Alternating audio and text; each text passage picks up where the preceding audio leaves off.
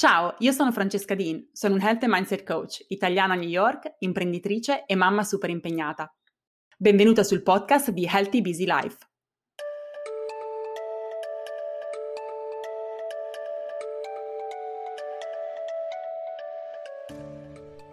Oggi parliamo di procrastinazione.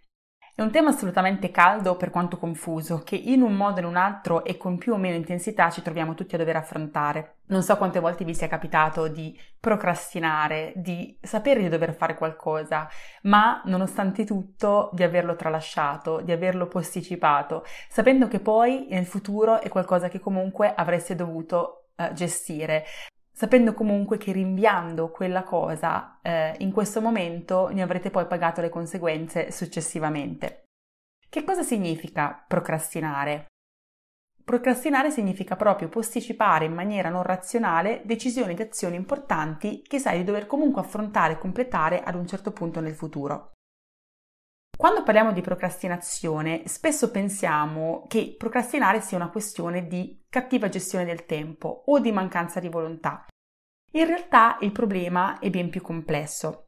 Nell'episodio di oggi voglio spiegarti 5 motivi, 5 ragioni per le quali procrastiniamo, così un po' da andare a scavare più a fondo su questo problema, andarne a capire le radici e le origini, così che poi possiamo andare a definire una strategia che ci permetta nello specifico di andare ad indirizzare proprio la causa della nostra procrastinazione. Il primo motivo per cui procrastiniamo è perché utilizziamo questo strumento, chiamiamolo così, di procrastinare come un modo per gestire le nostre emozioni. Infatti, se tendiamo ad immergerci in questo ciclo irrazionale di procrastinazione, non è perché non sappiamo gestire il nostro tempo o non abbiamo forza di volontà, ma dipende dalla nostra inabilità di gestire certe emozioni, in particolare gestire emozioni negative intorno ad uno specifico compito. Ovvero affrontiamo un compito e certe emozioni che possono essere diverse, magari per alcune attività è noia, per altre attività è ansia, per altre attività è la paura di fallire, di non riuscire effettivamente a realizzare, a produrre il risultato che ci aspettiamo. In altri casi potrebbe essere la frustrazione perché magari è qualcosa che in quel momento non ci va di fare, oppure la nostra insicurezza, la bassa stima che abbiamo in noi stesse, per cui non pensiamo di essere in grado di portare avanti quel compito. Quindi ci troviamo a dover svolgere un'attività e ci blocchiamo, non la vogliamo fare e quindi procrastiniamo. Leggevo questo articolo del dottor Tim Piso che è un professore di psicologia e anche il membro del Procrastination Research Group presso l'Università di Carleton in California, che diceva che la procrastinazione non è un problema di gestione del tempo, come spesso tendiamo a pensare e a credere, ma in realtà è proprio un problema di regolazione emotiva.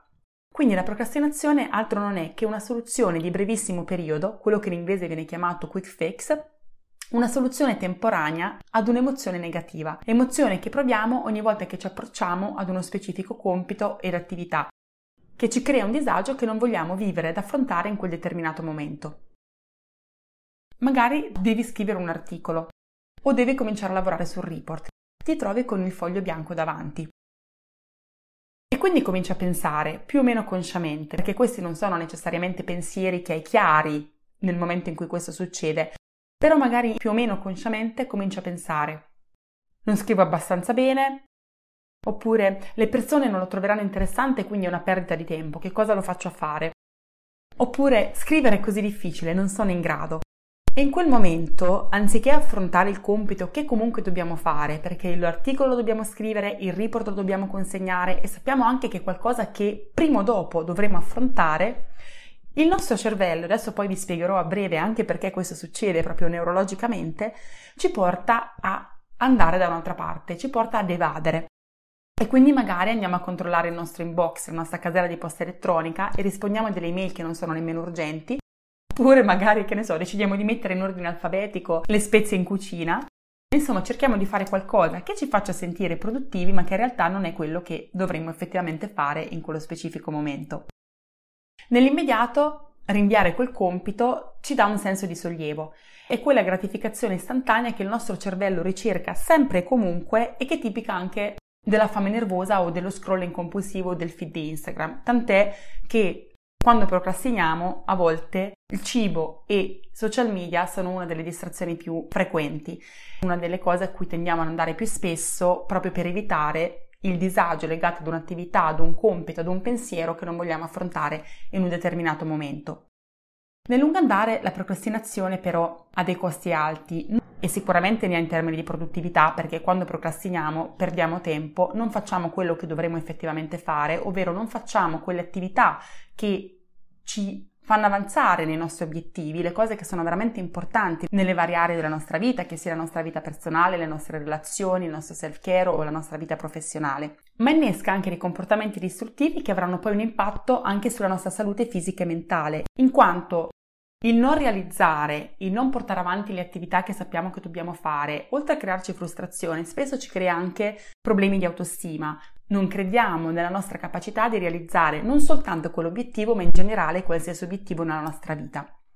Questo ovviamente è abbastanza intuitivo, ha un impatto anche sul nostro equilibrio emotivo, perché quando non ci sentiamo all'altezza, quando non ci sentiamo soddisfatte e realizzate, quando cominciamo ad adottare quel modus operandi, magari per un'attività specifica, è un attimo prima che poi questo vada a permeare anche il resto della nostra vita.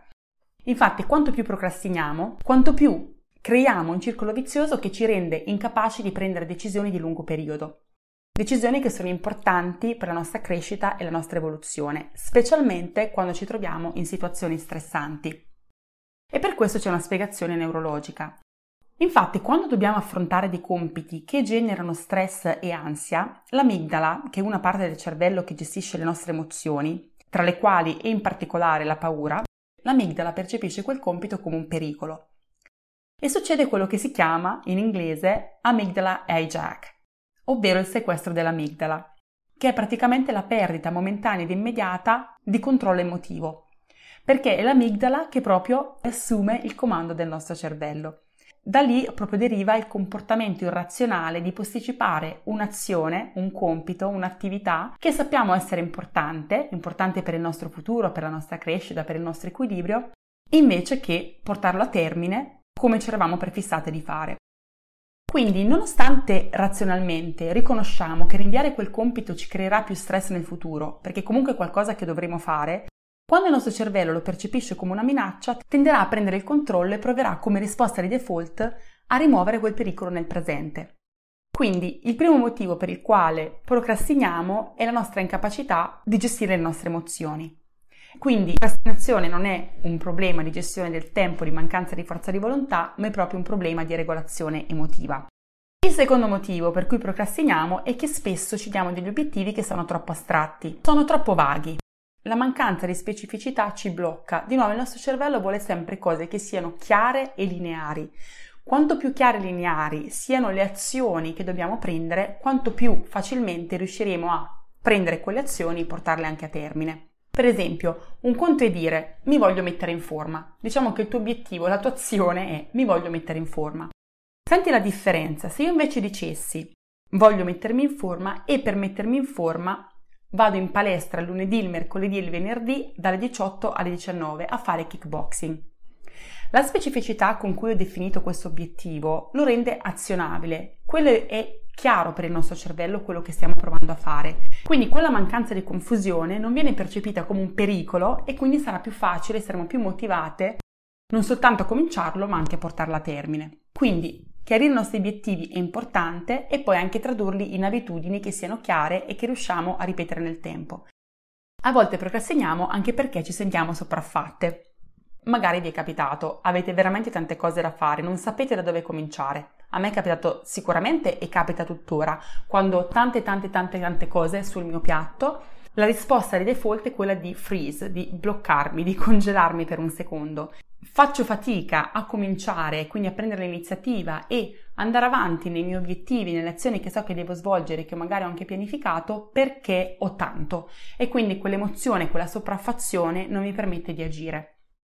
Questo succede anche quando il compito che abbiamo davanti è un compito che magari è troppo complesso, quindi diciamo che comunque abbiamo chiaro quello che dobbiamo fare, quindi abbiamo chiari i nostri obiettivi, li abbiamo anche resi azionabili, però il compito che abbiamo davanti ci risulta ancora troppo complesso, magari è troppo lungo e quindi non riusciamo a vedere la fine, ha troppi step che non riusciamo bene a chiarire, oppure è un lavoro, un'attività che è un po' più di concetto e che richiede un po' più delle nostre energie mentali.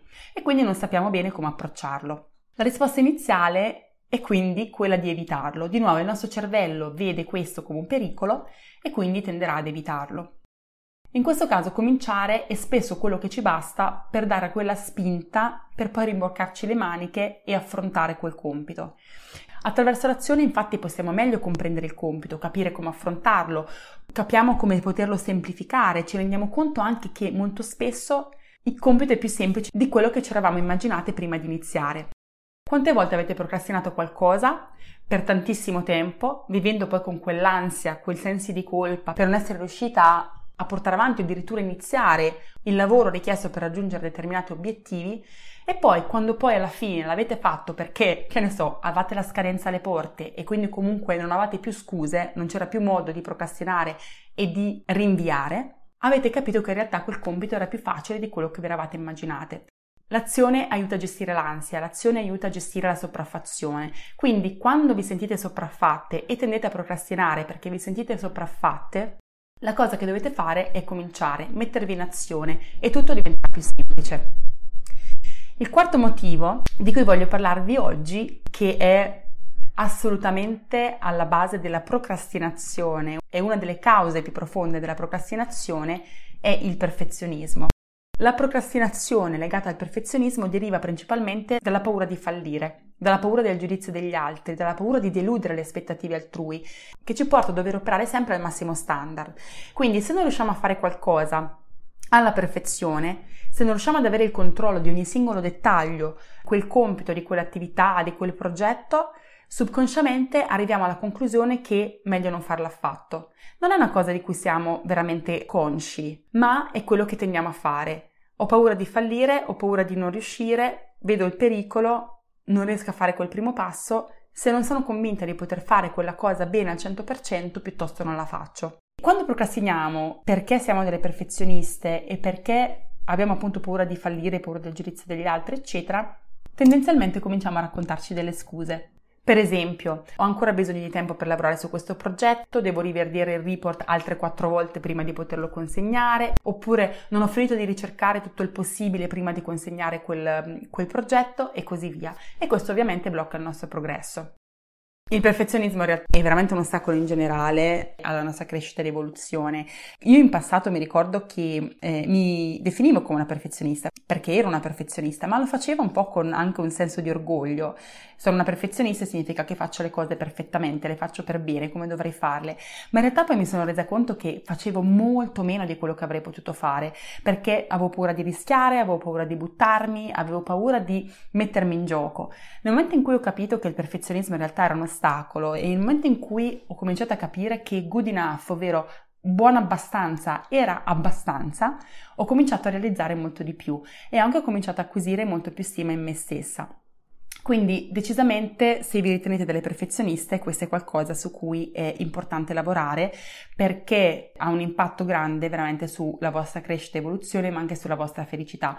Perché se non riuscite a realizzare i vostri obiettivi, se non riuscite a realizzare gli obiettivi che vi permettono di essere voi stesse e realizzarvi al vostro massimo potenziale, a prescindere dalle aspettative che gli altri possono avere su di voi, ovviamente sarà difficile vivere una vita in cui vi sentite autentiche e felici. Un altro motivo per cui tendiamo a procrastinare è perché spesso siamo confuse su quelle che siano le nostre priorità o magari facciamo finta di esserlo, anche qua ci inventiamo delle scuse.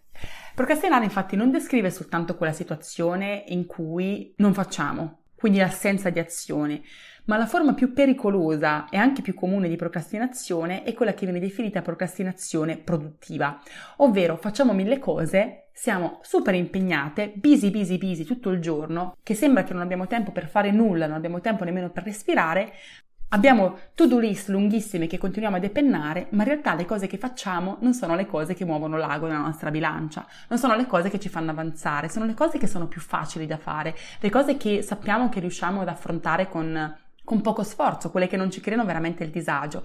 Ed andiamo invece a tralasciare tutte quelle cose che sono importanti perché guidano i nostri risultati e ci avvicinano ai nostri obiettivi, alla nostra visione, ma che sono anche quelle attività che ci creano più disagio ovvero che ci creano tutta quella serie di emozioni negative che elencavamo prima, che dalla noia alla frustrazione, all'insicurezza, alla paura di fallire e che non vogliamo gestire in quel determinato momento.